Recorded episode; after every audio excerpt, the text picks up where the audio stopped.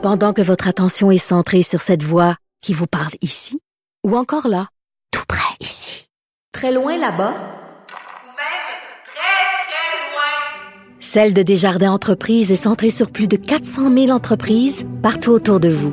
Depuis plus de 120 ans, nos équipes dédiées accompagnent les entrepreneurs d'ici à chaque étape pour qu'ils puissent rester centrés sur ce qui compte, la croissance de leur entreprise. Isabelle Maréchal. Tous les trois mois, il faut que tu arrives avec un nouveau produit. Là. Tout le temps, tout le temps, tout le temps, tout le temps. Mario Dumont. Comme on dit en québécois que ça a fessé, là. La rencontre. Maréchal Dumont. Je sais pas comment on va y arriver. Bonjour Isabelle. Bonjour Mario. Alors on a entendu en fin de semaine que cette nouvelle drogue circulait dans la région de, de Québec. On dit pire que le fentanyl. 25 fois pire que le fentanyl. Petite pilule avec ses 80, je pense le chiffre qui est écrit dessus là, pour aider les gens à les reconnaître. Une pilule si verte, là. Pilule verte, ouais. Ouais. Et euh, à Québec, mais aussi à Montréal, il y en aurait également. euh, bref, euh, tu sais quand ça circule, quand ça commence à circuler ce genre de, de drogue-là, euh, ça, ça, ça, ça atteint vite tous les réseaux. Pourquoi je voulais t'en parler euh, Parce que c'est inquiétant ce qui se passe en fait, et il y a une crise des opioïdes, ou devrait-on dire, les experts préfèrent qu'on parle de crise de substances contaminées, de drogues contaminées, parce qu'aujourd'hui, c'est c'est pas du, du fentanyl pur que tu vas retrouver. Tu vas retrouver du fentanyl mélangé avec d'autres choses. Les, la plupart des drogues sont coupées avec plein d'autres euh, composés Mais c'est le danger, c'est que tu sais pas ce que tu prends. Et, et c'est ça. Exactement. En fait, c'est si on peut résumer, c'est qu'on sait pas ce qu'on prend quand on prend ce genre de comprimé là. Surtout si on l'achète d'un petit clin Ben, sur la rue, fournisseur quelconque, qui lui-même sait pas ce qu'il vend probablement exactement. Exactement. Et là, de plus en bon, évidemment, quand on parle de ce, quand on voit des nouveaux arrivages de drogue comme ça, là, à chaque fois, ça repart le débat sur la décriminalisation de toutes les drogues. Ça fait des années, moi, que je m'intéresse à ce sujet. J'ai l'occasion, d'ailleurs, de faire une entrevue pas plus tard que la semaine dernière dans le cadre d'une nouvelle série que je vais animer. J'aurai l'occasion de t'en reparler, mais ça va être sur Savoir Média, notre sixième épisode. Euh, la série commence le 27 février. Le sixième épisode porte sur la décriminalisation de toutes les drogues. On se dit, est-ce que ça pourrait être une bonne idée de faire ça chez nous, ici au Québec? Évidemment aussi que c'est de compétence fédérale, fait qu'il faut demander au fédéral finalement de le faire. Donc, est-ce que le Québec devrait pousser pour qu'Ottawa euh, arrive à légaliser toutes les drogues, à décriminaliser. C'est pas que légaliser, c'est décriminaliser. C'est-à-dire que pour la possession simple de d'opioïdes ou de euh, ou de cocaïne ou de, imaginez toutes les drogues que tu peux là. Imaginez, il aurait pu, on, on t'enverrait pas en prison pour ça. Euh, ça peut paraître choquant à la base dire ça, mais c'est un modèle qui a été euh, mis en pratique il y a plus de 20 ans au Portugal. C'est d'ailleurs dans des idées pour le Québec ce qu'on regarde, on analyse l'exemple portugais et depuis 20 ans, ce qu'il faut savoir c'est que le Portugal était aux prises il y a 20 ans avec le même genre de crise des opioïdes, on l'appelle comme ça ici, même problème, fléau. Les gens prenaient, ça mourait d'overdose. Euh, et ils ont finalement décriminalisé. C'est un projet pilote, puis ils l'ont, ils l'ont mis euh, à la grandeur, ils l'ont adopté, décriminaliser toutes les drogues l'héroïne, tout ce que tu veux. Et en même temps, ça s'accompagnait d'un programme avec plusieurs choses, là aussi, euh, lieu euh, sécuritaire, puis approvisionnement sécuritaire également. Fait que ça veut dire, ça veut dire beaucoup de choses. là. C'est pas juste on décriminalise puis euh, au la roupe là. Euh, c'est le party, le bar ouvert, c'est pas ça. C'est au contraire permettre que ça soit beaucoup plus contrôlé. Parce que le problème, c'est qu'ici, Mario, puis on le voit régulièrement, encore dernièrement, l'été dernier, l'automne dernier, dès qu'on dit on va faire un, immeuble, par exemple, cet immeuble-là, je pense entre autres à celui là dans Pointe-Saint-Charles, cet immeuble-là, on va faire un centre de de- d'injection euh, supervisée.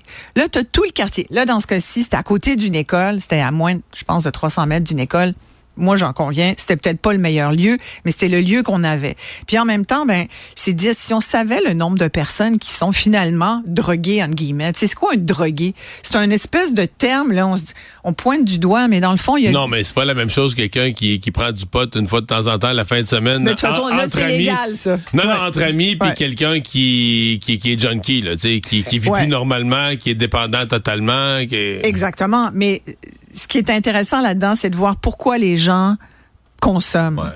Et souvent, tu sais, il y a plein, il y a, plein de, de- d'histoires, de cas, mais il y a quand même des choses qui sont qui sont similaires dans bien des cas. Puis on se rend compte aussi que de plus en plus, oui, il y a la drogue, les opioïdes que tu peux avoir sur le marché noir, comme ça, qui sont dangereuses, que tu sais pas ce qu'il y a dedans, mais tu as aussi les opioïdes qui viennent en traitement de la douleur que les médecins n'arrivent pas à contrôler. Et on sait, par exemple, remarque, c'est, il semble que, tu vois, j'avais des chiffres, là, puis on disait qu'au Québec, finalement, c'est peut-être un peu moins pire parce que nos médecins en moins. Ça date d'il y a un an ou deux. Moi, je vois beaucoup, euh, j'en connais beaucoup de gens qui se font prescrire des opioïdes par leur médecin après 5-10 minutes de discussion, tout simplement parce que les médecins sont pas capables de gérer la Mais, douleur. mais des opioïdes, c'est ça, faut être de la douleur Ben, extrême. de l'oxycontin, c'est ça. Là, Faut tu sais. être de la Ben, douleur la douleur extrême. extrême. Sur une échelle de 0 à 10, comment t'as mal? As-tu beaucoup mal? Ah, j'ai vraiment mal. OK. Ben écoute, prends-en, je vais t'en donner. Écoute, j'ai un ami qui, après avoir eu une opération à l'épaule qui s'était disloqué en vélo, s'est fait prescrire, je pense qu'il avait 40 oxycontins. 40 pour une on lui a dit prenez-en si vous en avez besoin. Évitez là, parce qu'il peut y avoir de l'accoutumance. Puis on l'a laissé. Il m'a dit écoute je pourrais aller dans la rue. Dit j'en ai pris deux trois ça a fait la job. Il m'en reste 37 je pourrais les vendre. Il les a pas vendus. C'est pour montrer que c'est beaucoup trop c'est beaucoup trop pour pour le besoin qu'il avait. Et donc, tu sais, je pense qu'il y, a- il y a un marché, il y a des gens qui vendent leurs prescriptions. Il y a un une très très bonne série. Puis je me disais, faudrait même que je trouve un- une pogne pour en parler à Mario parce que ça fait une semaine que je l'ai vue. J'étais en retard. Elle est, elle est sortie l'été dernier. J'ai regardé ça avec mon conjoint puis on était effarés. Ça s'appelle Painkiller. Je sais pas si tu en as entendu parler. C'est une Mais aux série. États-Unis, là. C'est une série qui parle de la crise des opioïdes aux États-Unis euh, avec la, la famille Slacker qui a été finalement euh, ils ont accepté de payer 6 milliards de dollars en compté par dédommagement, mais ils ont toujours nié qu'ils avaient quoi que ce soit à voir dans cette crise des opioïdes. Alors, ça a été les premiers à euh, commercialiser l'Oxycontin et à en faire une espèce de pilule miracle. Mais derrière, c'est toute une machine marketing qui encourageait, grâce à des vendeuses qui roulaient dans les poches, puis qui étaient en petit tailleur sexy, puis qui étaient prêtes à tout, mais vraiment à tout, évidemment. C'est peut-être un peu romancé, mais c'est très crédible, pour vendre, pour que les médecins en prescrivent et tout. Ça faisait des concours. Écoute, c'était...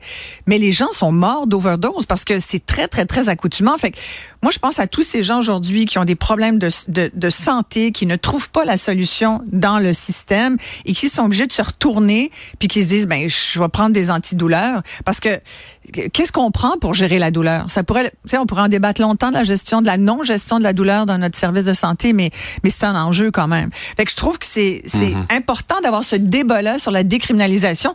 Moi, sincèrement, je, je sais pas, tu sais, je, je Parce regarde. qu'il y a Vancouver là, qui semble jouer beaucoup la carte de ouais, ça, là, tu sais, ouais. d'ouvrir puis de la rendre disponible.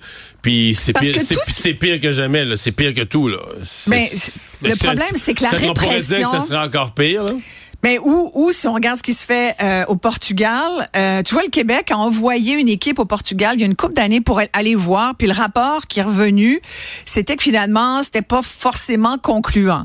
Mais peut-être qu'après 20 ans là-bas, là, ouais, il s'en fait des en choses, mais théorie, ouais, la, la possession simple est criminalisée. ouais, Mais en pratique, elle l'est pas, là.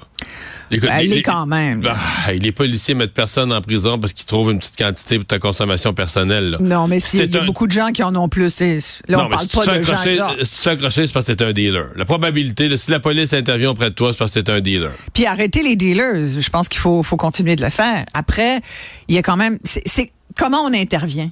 Comprends? Moi, quand je vois qu'il y a des spécialistes euh, comme Jean-Sébastien Fallu, là, qui, euh, qui, Ouais. est, qui est, lui depuis des années Ah ouais, pour lui, ça. une obsession de légaliser tout. Oui. Puis euh, il, il, il s'en cache pas là. Il dit, Non, non, non, euh, il a il fait son out. promotion. Lui- Lui-même, il, il, il consomme de temps en temps euh, certaines drogues. Euh, il dit, puis je, je lui posais la question, mais est-ce que est-ce que vous pensez qu'on on risque pas de créer une société de drogués entre guillemets, sais, même si le mot était fort, c'était. Et il me dit, on est déjà là-dedans. Voyons donc. Puis il y a des drogues. Tu sais, on pourrait dire à la rigole par extension. Puis c'est mon prochain sujet, c'est l'alcool. L'alcool, dans le fond, c'est une drogue. Si t'en bois trop, tu peux avoir des comportements déviants. Tu peux être complètement. Tu peux faire des overdoses de drogue. Là, un commun éthylique. Et alors, il y a des drogues qu'on tolère, puis il y a des drogues qu'on tolère différence, pas. la différence, c'est qu'il n'y a pas, pas quelqu'un qui va acheter une bouteille de vin à SAQ puis qui sait pas ce qu'il y a dedans, Puis qu'il apprend, il apprend deux verres tout seul dans sa chambre. Deux verres tout seul dans sa chambre à coucher, puis il meurt. exact, C'est plus réparable, il est mort. C'est ça qui arrive avec Ouais, les, les drogues, les, pilules de merde, Ouais. c'est que. Ben, tu peux le faire à trop boire, là, ce qu'on- ce qu'on- le binge Oui. drinking, À les longue, jeunes et tout ça. Bon. Puis les, les mélanges, tu sais, on, on pourrait parler de l'alcool mélangé avec du fentanyl ou autre drogue.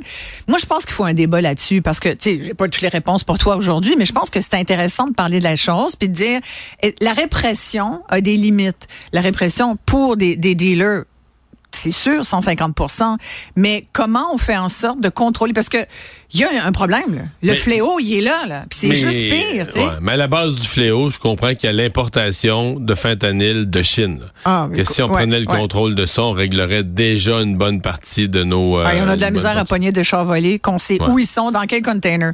Écoute, Il nous reste une minute pour parler d'alcool au volant. Ben voilà, c'est parce que 0.05 ou 0.08.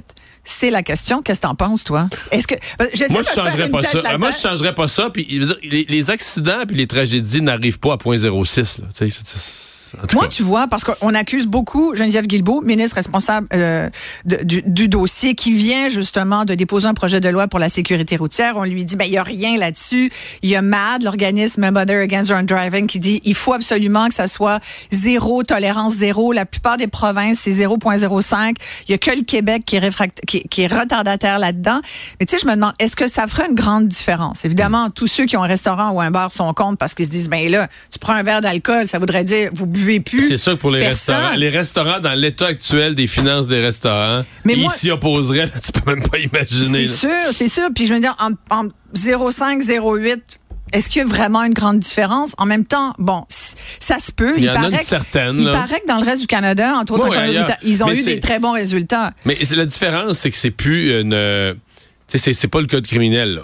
C'est que tu fais une infraction au code. Ce que tu fais, c'est entre 0.05 et 0.08. T'en fais une infraction au code de la route. Au code de la route, C'est ouais. ça qui serait. Moi, je pense, puis on s'en reparlera, mais je pense qu'il faut plutôt que s'attarder puis de faire un cas de la limite, il faut faire un cas des récidivistes du volant parce qu'encore aujourd'hui, il y avait un, un- tu sais, en procès en cours, il y a un chauffeur qui aurait qui a repris le volant alors qu'il était ivre. C'est un récidiviste de l'alcool au volant et on en a trop au Québec. Ceux-là sont des criminels Ouais. Qui sortent vite de prison. qui sont vite euh, ouais, très, pour très bonne vite. conduite. Merci, Isabelle. Ouais. Merci. Une autre vision de l'actualité.